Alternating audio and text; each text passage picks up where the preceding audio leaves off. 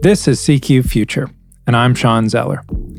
We began this series last year to examine how the pandemic was influencing public policy decisions. This week, we are reprising some of our podcasts to mark the one-year anniversary of the moment when most Americans realized the magnitude of the threat and states began to shut down.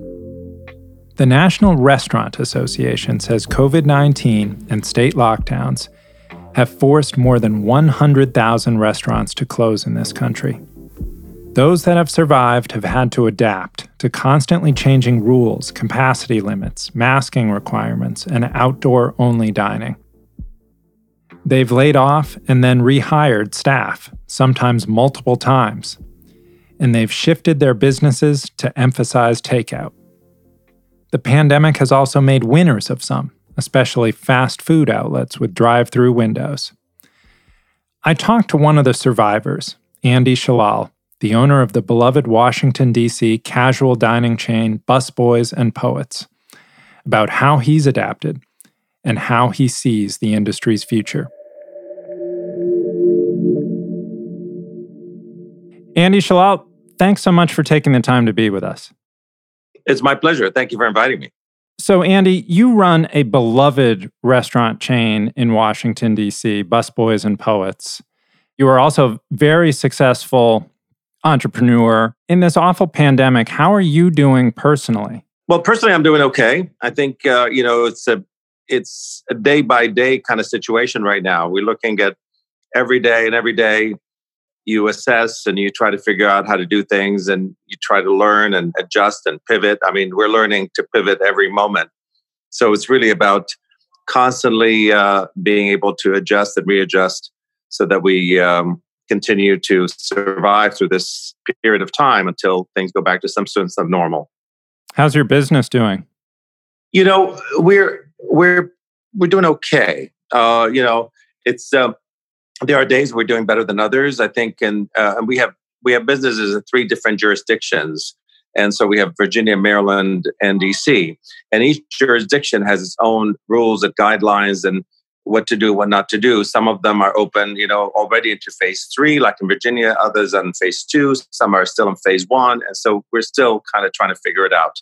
How has this affected your workforce? Well, greatly, obviously. The workforce was hit very hard. We're a high labor kind of business, and we hire a lot of people, and we have to lay off a lot of people. So we started out about 650 people at the peak when the lockdown started, and we went down to about 100, and now we're back up to about 250. The government offered these Paycheck Protection Program forgivable loans for small businesses. Were you able to take advantage of that? Yeah, we were able to get some of that money. I think if it's not for that, it would have been a lot more difficult, and who knows what could have happened. We could have even closed. I think for many businesses, that's probably true. The plan is very complicated in how we get the money and what is forgivable and what is not. So we're still navigating through that process to try to figure out how we're going to fare out at the very end of this. What are you hearing from other restaurants? Do you feel your experience is pretty typical in the Washington area? I would say we're probably faring better than many. There are some businesses that have always been focused on carryout and for that kind of thing, and they're probably doing better today than they were before. Other businesses that are more kind of sit-down, fancy restaurants probably not doing so well. We're kind of in the middle of the road, which we had our carryout infrastructure, we had our online infrastructure already in place, so it made it a little easier to quickly switch into that. People, were familiar with us delivering food and doing carryout and stuff like that. So I think it made it a lot easier for us to go into that direction. But a lot of restaurants are probably not going to reopen. I mean, I think that's probably a fact. I had a chance to talk to Tom Colicchio on one of my Zoom calls that I had a conversation with him, and he was saying probably close to 80% of restaurants will not come back, which is a very large number. I heard that a Yelp survey just came out and said about 60% of restaurants will not reopen. So I think these are numbers that are quite alarming and frightening, frankly. But I think because we're still in that PPP mode, there's some money in the system.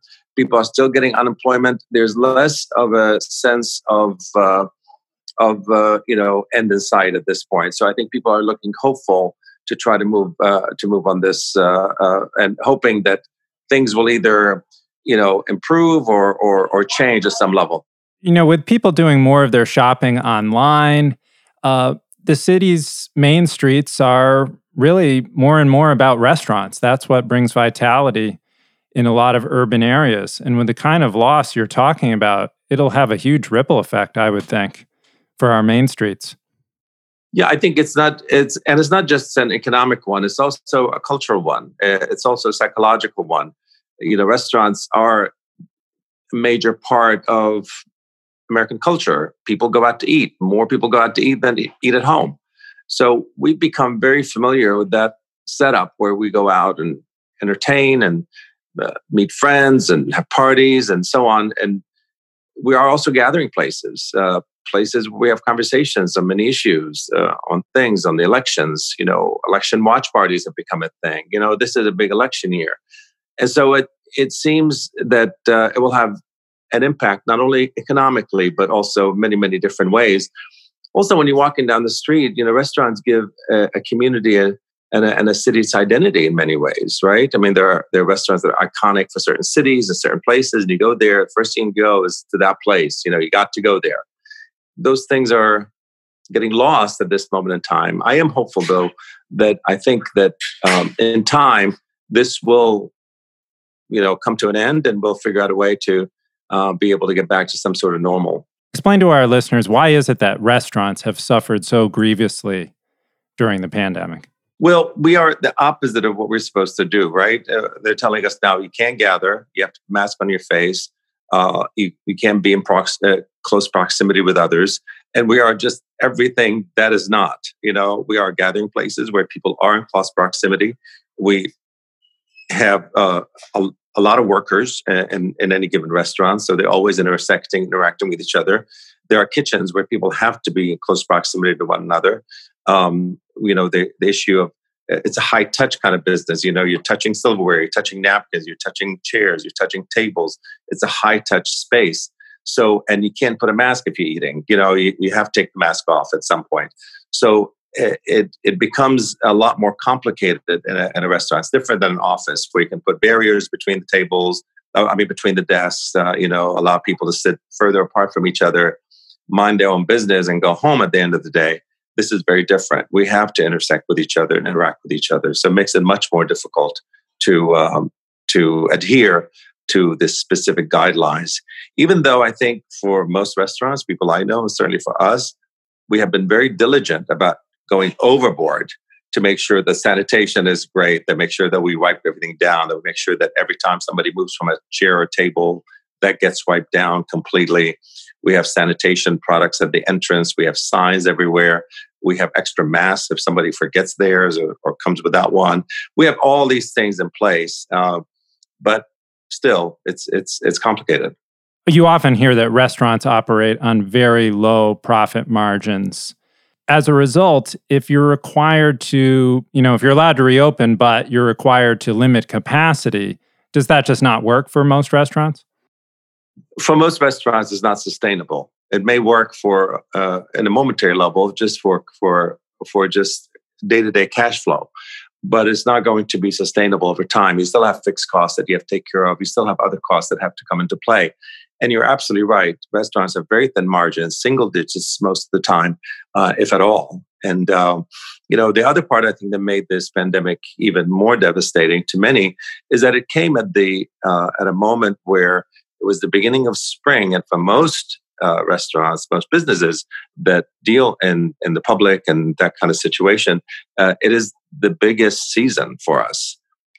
Spring is jam-packed here in DC, as in many cities in the United States. Spring is when people start traveling, they start getting around, they start going out more. And we had events, we had conventions, we had festivals, we had parades, we had all kinds of things lined up, and those bring lots and lots of tourists. DC attracts about 20 million tourists a year. And those numbers are pretty much dried up. The museums, the places where people come and then afterwards they go out to eat are gone right now. They're not operating. So it's quite a bit of change that's happened because of this. The mayor in Washington, Muriel Bowser, has asked you to serve on a committee thinking about reopening the city. You're on it with a number of other luminaries, Chef Jose Andres, Susan Rice, the former ambassador to the UN, Michael Chertoff, the former Homeland Security Secretary. What are you talking about on that committee? Well, what we're talking about is certainly not when to reopen. That is not in anyone's purview. That depends on the health department, depends on the statistics that are coming out, the cases, the hospitals, and the needs that we have in the city to manage the caseload.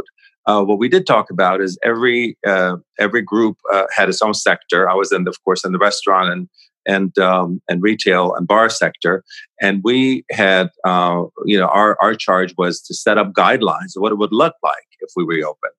Some of those guidelines being wearing masks when you're indoors, making sure that you have sanitizing fluids at the entrance, making sure that you wipe down all the tables after somebody leaves. All of these things that we set up as industry guidelines for the different industries. So there was like the sporting industry, there was the entertainment industry, there was the restaurant industry, there was every industry had its own subcommittee, and I was on the restaurant, of course, and industry to talk about what it would look like feasibly. And so we had a lot of conversation about the way that, for example, a bar would open. Okay, like bars are a very unique kind of situation where people are standing and hovering and congregating in areas. How do you decide how far people need to go? You don't go to a bar to stand by yourself 6 feet away from somebody else. You go to a bar to meet people and have a conversation with them. Then how do you know whether you came with that person or whether you met them there? How do you know there's more than 4 people? All these restrictions and rules were becoming really, really complicated. So a lot of it is left to the common sense of the operator and, of course, the customer, whatever the customer is comfortable with. So a lot of this stuff is kind of we're figuring it out as we move, as we hear, as we learn about this virus.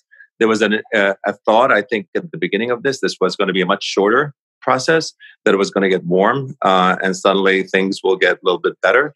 It doesn't seem like we're going that direction at this point. We're trying to do the best we can given the information that we're getting every day. Your expectations for the number of restaurants that may go away is alarming. If we get an effective treatment or a vaccine at some point in the coming months, is it possible things return to what we remember as normal? Or do you see a fundamental change? I do think that things will go back to some sort of normal. Of course, it's not without a price. A lot of people have been hurt and many families have been devastated by this. But I think in due time, you'll see that we will go back to probably where we were. Now, some of the restaurants and businesses that I know have started to change. They're using technology differently. They're reassessing their business model. So this is a moment also, I think, that shouldn't be squandered for many businesses. This is a moment where actually you can sit back and look at like, what would I have done differently had I started over again?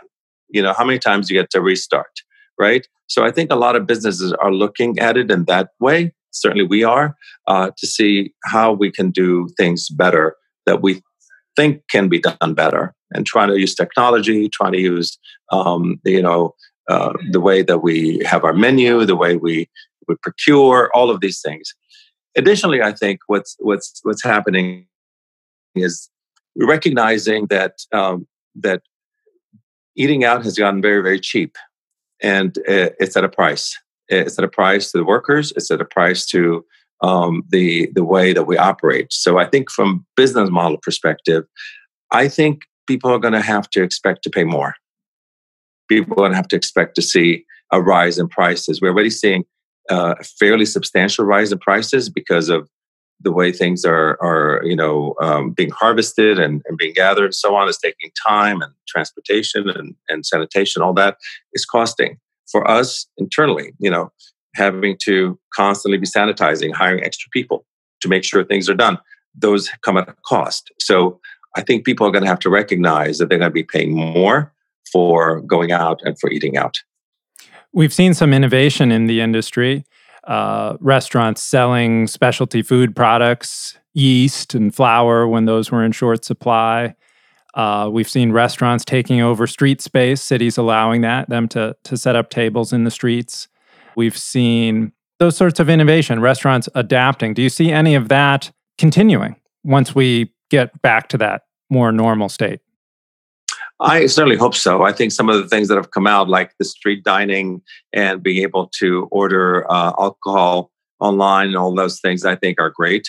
They're things that I think we have not been used to in this country, although Europe and other many countries throughout the world have always had street dining and where they close streets certain times of day or certain days of the week to allow for pedestrian traffic to make it more enjoyable. And I think that's a good thing that's happening. Hopefully some of these things aren't just going to be temporary, but they're going to be more permanent. That was one of the suggestions that we made on the reopening task force, is to have these types of things become more standard and not have to reverse back to where we were before. So that's a great thing. We've also seen during this time, of course, the Black Lives Matter movement rise and great concern about racial justice in the United States. Do you see that as affecting the restaurant industry going forward? For example, I know in DC there was talk about changing the way workers are paid without the minimum wage for tipped workers, which was thought to hurt minority workers. Yes, absolutely. I think there is this movement has been going on for some time to eliminate tip wages, because tip wages are a thing of a bygone era. That's a lower wage, below minimum wage that restaurants pay, thinking that tips make up the difference between that and the real minimum wage. And in cities like Washington, D.C., for the most part, that does happen, where the tips make up the difference to the minimum wage and way beyond for many people that work in the restaurant business. But I think overall, it's a system that I believe is somewhat broken and needs to be fixed. So, Andy, you mentioned how restaurants are kind of community gathering spots, and that's particularly true of your chain, Busboys and Poets. I know my daughter, her school had a talent show at your location in Brooklyn. Will those come back? Will we see that again someday? Well, and let's see if schools reopen first. You know, it's so much going on now, so much unknown.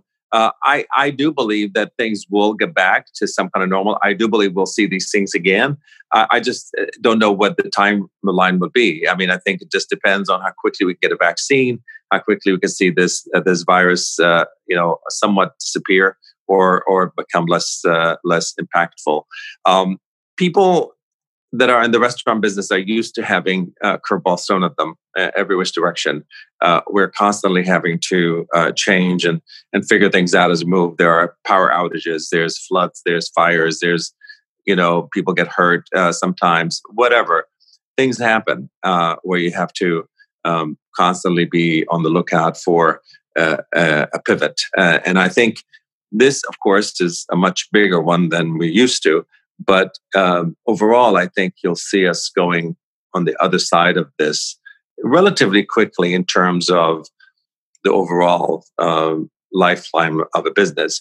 Having said that, I do understand, because restaurants are unique in the sense we are a heavy cash flow kind of business. We pay yesterday's bills with today's income. And when the income dries up, you have a tsunami that comes at you. And you may never recover from that, because that could be quite a lot and devastating. And like we said, when the margins are small, it's going to take a very, very long time to recover, and a very long time to be able to pay off those debts that keep piling up, that don't stop, because you have fixed costs, you have rent, you have utilities, you have insurances, you have fixed payroll, you have equipment, things that go bad, you have all kinds of things that happen that you have to do even if you serve one customer. So, then you have to make sure that you have enough customers to make up for that, plus make a little bit of profit. So it makes it a little bit more complicated. But I really believe that those who are going to withstand this and last through this very difficult time will come out on the other end stronger and probably more prepared to meet any new challenge. Andy, on the one hand, you said that you expect a lot of restaurants not to survive this. But on the other, you expect that we'll return to some sense of normalcy once we get an effective treatment or cure. What does the future landscape of restaurants look like in that scenario? Will we see a burgeoning of new independent operators, or will our main streets be filled more with national chains? Well, it's the independent operators that are going to last through this anyway. I think the national chains, they look at the numbers and they see the numbers don't work. They just shut down the place and move on. I think the independent operators have a lot more at stake. They usually are mom and pop operations where that's their whole livelihood, and they have to make sure that it works no matter what. So they're going to put a lot more effort, obviously, in making it happen.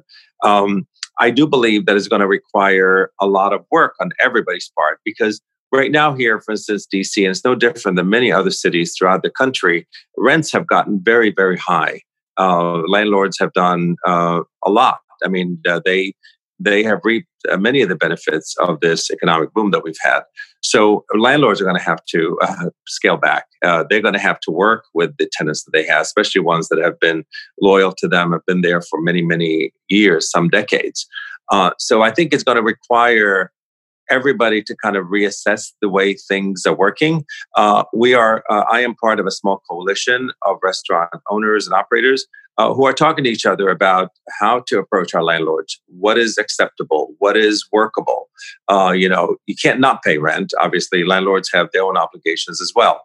But you got to be realistic. You can't just kill the restaurant to pay the rent and then have an empty space that goes on. So it's in everybody's interest to make sure that restaurants continue to operate and continue to do well. I speak to a lot of operators that are quite pessimistic about the outlook. I don't disagree with that at all. I think the numbers are showing that when the Yelp survey says 60% of restaurants aren't going to come back, that's a pretty devastating number and pretty alarming.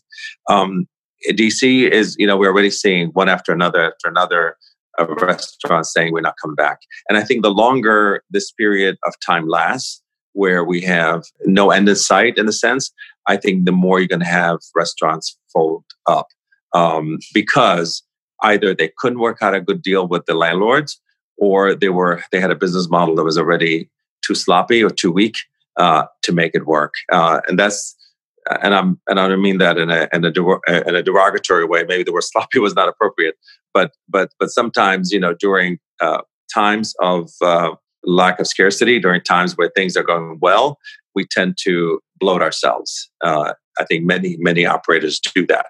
And we've had a fairly long run of a solid economic boom for many, many retailers, many restaurants. Here in DC, we've seen hundreds of new restaurants open, sometimes open very quickly, sometimes making deals with landlords that are of the moment and not thinking in terms of a downturn.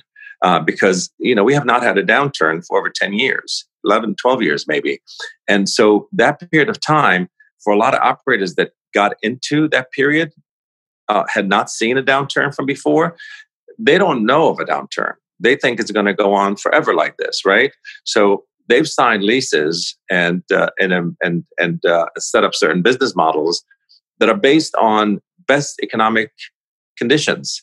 When you do that, the minute anything changes that, you're going to suffer. And Andy, when we come out of this on the other end, and if indeed we have a lot of empty storefronts that used to be filled with restaurants, is the risk equation going to have changed and those aren't going to get filled as quickly as they once would have? I think the smarter landlords know that. And I think they're going to make deals that hold on to the business they already have. I don't know many people that are signing big leases right now. I don't know many people that are jumping and saying, yes, I can't wait to open a restaurant. It may be a retailer, maybe an office space, maybe something like that may not be out of the question. Although office spaces are becoming less important now that people have discovered Zoom. You know, it seems like a lot of people are saying, you know what, stay at home. Maybe it's better. We don't have to pay rent. You can still be productive. You can still do the work. So I think there's going to be some changes like that. And I think people that own spaces are going to have to really become much more open to more creative ways of retaining and holding on to the tenants they have, especially the tenants that have been there for a long time, have been paying their rent regularly and have been good for them. It seems like if there is a shift to more teleworking in the future, that could also shift where the restaurants are. You could see a boom in neighborhood restaurants and a depression in downtown financial district restaurants. Yes, and we're seeing some of, you know, we're talking about business models, some of the changes that are happening. For instance, some restaurants are doing what is called ghost kitchens, where they have maybe 4 or 5 different restaurants, quote unquote, coming out of one location. You order, like, it could be, you know, we're Busboys and Poets, and from it could be, finger-licking good chicken or something like that can also be coming out from the same kitchen because it's being delivered. So people are trying to maximize the spaces they have and maximize the use of the spaces by having alternative menus on top of other menus and doing them as a to-go business or a carry-out business or an online business. So a lot of virtual business like that are being developed right now. And I'm hearing this over and over again, where people are using already existing kitchens for a certain restaurant to produce products for a different concept out of the same kitchen. So you're going to see some of those types of changes happen. Because like you said, if you're going to go to teleworking, for instance, a lot of people are going to be ordering probably online, and then are going to be next door to an office building that's going to be, you know, their lifeline. So you got to be prepared to do the offline type of business and delivery. What about food halls? Those have been booming before the pandemic in a lot of cities, including Washington. We got urban Union Market, for example, which draws huge crowds. It really is not conducive to pandemic dining. On the other hand, I can see in a future past the pandemic that those kind of small stalls probably offer lower rents and quicker turnover that might be useful. Yeah, I don't disagree with that. I think, yes, and you're right about the low rent and more of a pop-up kind of situation where you don't have to commit to a long-term lease to see where things go. I think people are going to be doing a lot of experimentation before they commit to long-term leases at this point. So yes, those type of places may even become more popular because it makes it easier for an operator to open. And then if it doesn't work, close. Without having to put out a lot of capital right off the bat. So I think you're right. I do want us to not project too far into the future, because as sometimes I think these moments we tend to extrapolate into much further targets than we are capable of even recognizing or being able to predict. And I think It's sometimes it's almost better to think in short term as opposed to constantly be thinking much longer term, because you don't know where things are going to change along the way. I think you should have a focus for what your business is and stick with that focus, and not keep obviously pivot and change to adjust, to continue to move forward, but keep your eye on the prize, keep your eye where you are, and not go too far off the rail, because I think this will pass, and you will see it at some point to think like, oh, I should have just hunkered down for a little bit and figured it out a little bit later. So not to go overboard with changes and drastic shifts, but rather look for ways to sustain oneself during this period of time so that they can go back to some kind of normal. We thank you for joining us today, Andy. It's a pleasure to be on. Thank you so much for inviting me.